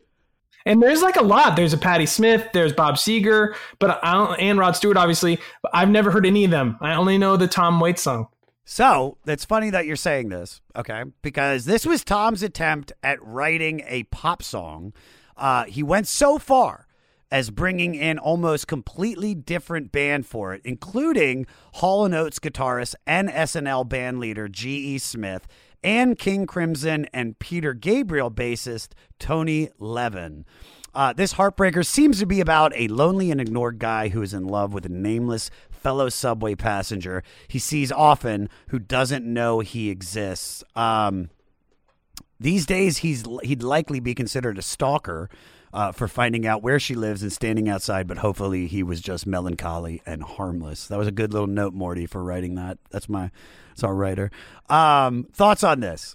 Um, yeah, I love. I mean, the song's awesome, and it's a it's a highlight of the album. Um, I think if the whole album was like Tom Waits attempts at pop songs, it'd be a bummer. But because it just happened once, um, it's such a cool, and also because the album's long. So like, if you're out track 17 to hear something else that sounds like, you know, Tango Till They're Sore or Gun Street Girl or Rain Dogs, it'd be a little bit like okay. So like for for um for this to be this like real departure into just like straight up pop song recorded in a in a scrappy way is so fun. It's one of my favorite songs. You know what's funny, and this is where where I think music is so great, is that you know there, these these different versions can exist and be appreciated for their Mhm. versions, and Tom's can be appreciated in Rod's and Patty's because they make it their own. And I mean, this sounds besides just the structure and and the melody, just it's it's completely different than Rod's version. Um, but I can't believe you you didn't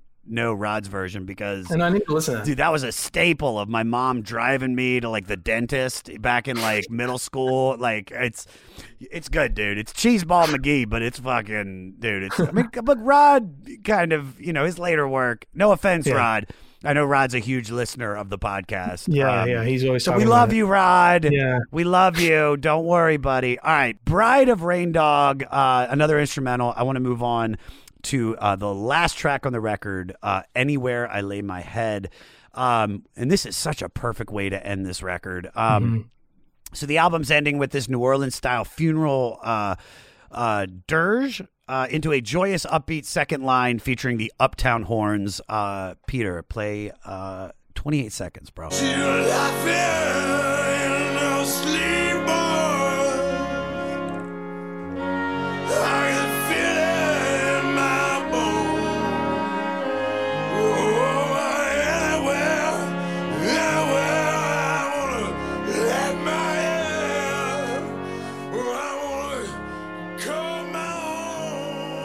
I mean, this is this is a perfect way to end the record. Uh, this song, uh, at least- at least that part, like before I even understood what it was about, it it just uh, it just brought me to tears.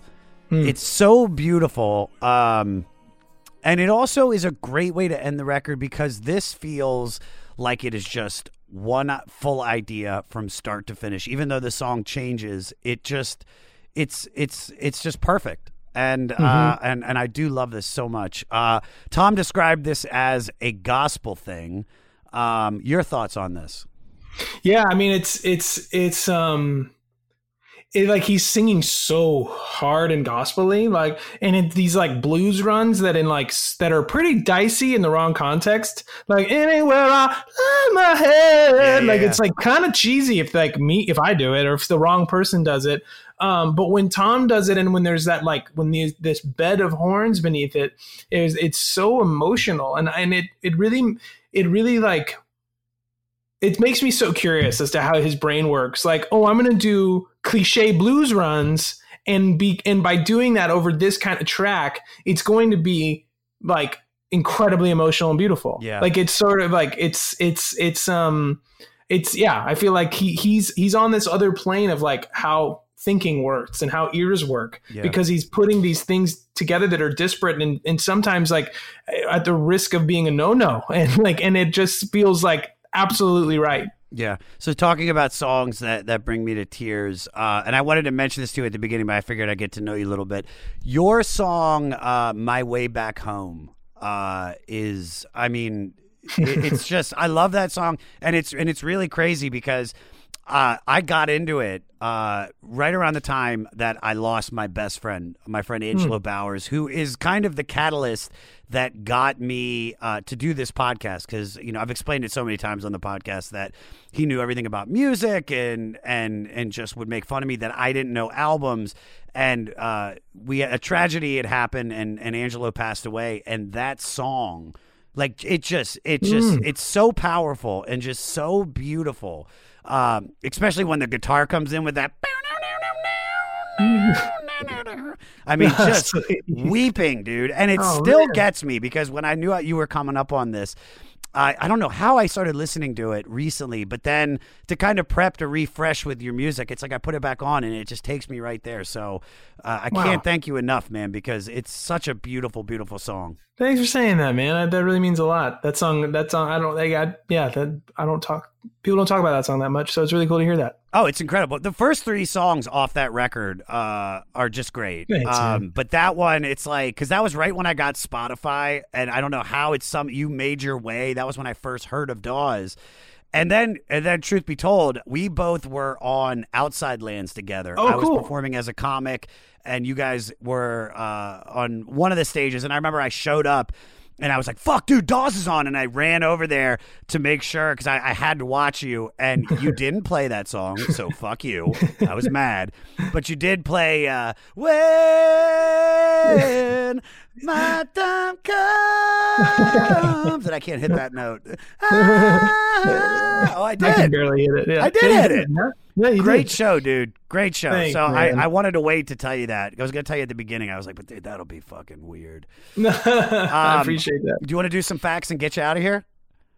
Sure. What, what facts? Yeah. All right. But facts. Here come the facts. Facts. Facts. It's hard, dude. Dude, that's hard. All right. Uh, Tom wouldn't rehearse the songs before recording. He would play them to the musicians on an old acoustic guitar with some creative and peculiar directions. Guitarist Marc Ribot remembers one suggestion from Tom was, "You're gonna make me laugh." Play it like a midget's bar mitzvah. Jesus, Tom, it's 2020, man. Jesus. so, speaking of weird gigs, what's the strangest one you've ever played? Oh man.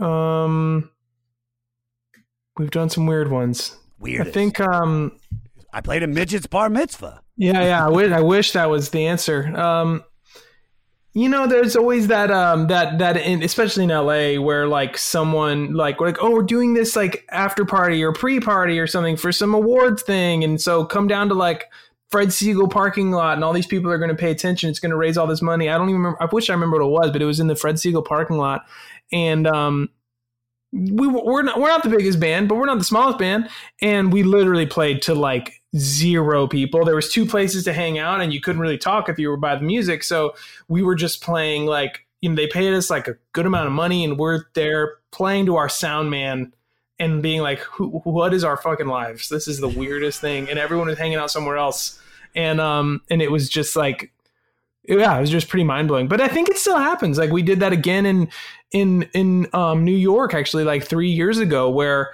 again it was like some big benefit thing. I don't even remember what for. All these people in tuxes and beautiful dresses at these big round tables, and like and to finish off the night, we got Dawes, and we go up on stage, and it's literally the music people are leaving to. Yeah. And like I think like three people stayed to watch, just like in the it just sat there in the front. Um, so I'm sure we have plenty more of those in the future too. I actually miss them. oh god, dude! If you, when you talk about weird gigs as a comedian right now, I'm performing in the most strange places, like on beaches, museum steps, uh, the, the lake in Echo Park. I, last night I was at the Magic Castle in a parking lot doing uh, a drive-in style. But they can't get out of their cars, so they, we don't hear their laughter. They have these like like bar mitzvah midget bar mitzvah clappers that are like it's terrible, but that's the new norm. And also, but you should know this, uh, Taylor. Uh, performing for rich people fucking sucks because they're so their heads are up their asses and they think their shit doesn't stink. And little do they know that they're human beings and they should fucking they're they're being on. They should be honored to hear your music performed in the parking lot of Fred Segal. All right. Uh, the time Tom spent in New York writing this album makes the city and its down on their luck characters his co stars. To explain life in New York, Tom described it as a guy goes to the bathroom on the tire of a car, then a $70,000 car pulls up alongside, and a woman with $150 stockings and a $700 shoe steps in a pool of blood, piss, and beer left by a guy who died a half hour before and is now lying cold somewhere on a slab. I mean, he's not wrong. Um, besides LA, what or where is your most inspiring location? Um, That's a cool question. I mean, it's weird. I feel like everyone that I know, um, especially because I, you know, so many friends in music and and and and and then also because I live in LA, in TV and film, a lot of people like moving around, so they have all these relationships with other places, and I don't. Like I, I was born here. I went to elementary school in Glendale. I went to high school in Malibu. Um, but I think like as time has gone on, um, I find like you know when you go to like a coffee shop in LA and you just kind of like pretend you're reading or something, but you're just listening to other people's conversations. They're inevitably talking about an audition or a script. Yeah. Um, when I in Nashville, it's really cool, and I'm sure if I lived if you live there, it might get a little um, you know relentless. But um, I don't. I've never lived there other than like a couple months here and there just to make records. And whenever I've been there and I'm doing that same thing, and I'm at a coffee shop and I end up hearing what someone else is talking about, it's always about music. It's always about songs. And yeah, it's still the same hustle. It's still the same like we're trying to get into the hands of so and so because they might they're looking for songs about this or whatever. Um, and but I but for a songwriter, it's like wow, I'm not used to this, and there and it just it ends up being something that just feels like rejuvenating. Like oh wow, I want to get back home and like finish that song I was thinking about because everybody else is doing it. Yeah. It's funny that you said that about the screenplays in New York, uh, not New York, in Los Angeles. Uh, one of our former guests, another comic, Fahim Anwar, has this joke because it's like you're, you know, that there's uh, people always writing screenplays at coffee shops, and he's like, like, what if you found out that the guy wrote Schindler's List at like the Starbucks on Cahuenga? You're like, it really just takes away from like the depth of the fucking movie. Uh, all right, last fact. Uh, this was great, man. This was so great. Um, uh, they put out a lovely black and white video for Downtown Train, directed by Jean Baptiste Mondino, who had just made the popular video for Don Henley's Boys of Summer. It features Tom singing and dancing around New York and some acting by boxer Jake LaMotta, the subject of the 1980 movie Raging Bull. Um, I don't know how he got this question, but I'm going to read it. If you had to pick another profession, what would it be? Um, I mean, my I I I've always like flipped over novelists. I don't know how to do it. I don't think I ever will know how to do it. But um, but I've like to me like the bigger rock stars than like Dylan and Neil or or like the writers, you know. Um, so that's that's something that I wish I knew to do. My brother, uh, he's our drummer, and he's um he's always saying that um you know if and when we aren't going to be able to go back on tour one job he always talks about and he's not joking is that he wants to uh, maybe uh, dig graves. I don't even think anyone does that. I don't even think that's the job anymore. I think they got a machine for it but he still is like i just feel like that'll like bring me like it'll be good for my relationship with mortality and keep me outside and like keep me in shape. So um yeah, if, if if we don't ever get to go back on tour, go look at your go look for Griffin Goldsmith as your like local gravedigger if you live in Altadena. I just love like there's going to be like a family like oh my god Uncle Frank oh my god. Is that the fucking drummer for Dawes all right. Oh god.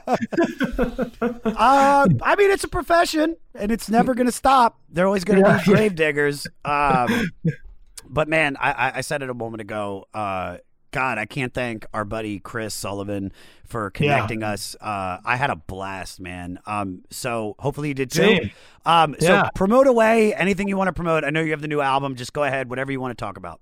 Yeah, yeah, it's just uh, the new album's called Good Luck with Whatever. Um, you know, normally when we put out a record, that seems like the beginning of something because when then we go tour it for the next year and a half. But in this case, we can't, so it's sort of like, oh well, now it's I guess on to the next thing. Yeah. um, but uh, but we're really proud of it, and it's it's it's felt really good getting it out there, and we hope that we'll be able to play some kind of show eventually. We're gonna go do our first few uh, uh, drive-in shows. Not sure how to feel about that, Aren't but you I'm, doing I'm something? forward at, to trying it. Aren't you doing something at like Rose Bowl or something?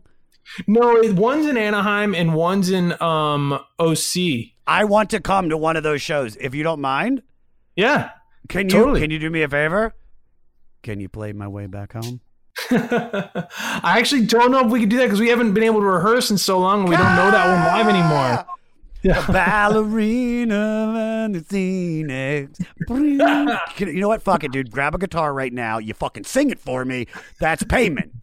I, I, I would if you want. No, God. I mean, should I? No. Just you don't. No, you can't. I mean, that would be fucking boss though if you did. But yeah, go keep going. I'm sorry. I didn't mean to cut you off. No, just yeah. So we're gonna try those out. We're gonna do a couple, couple drive-in shows, see how that feels, and um, that's that's really all we got going on right now. Then we're gonna go record, I think, because we have nothing better to do, and just I keep writing songs because I'm not busy on tour. So then we're just gonna make make another one. Yeah, everybody. I mean it. I dug it yesterday on my ride home from Vegas. Listen to the new album. Uh, listen to their older stuff. Uh, an incredible band, man, and just an incredible guy. So I can't thank you enough for coming on. Thanks brother. for having me, man. My pleasure.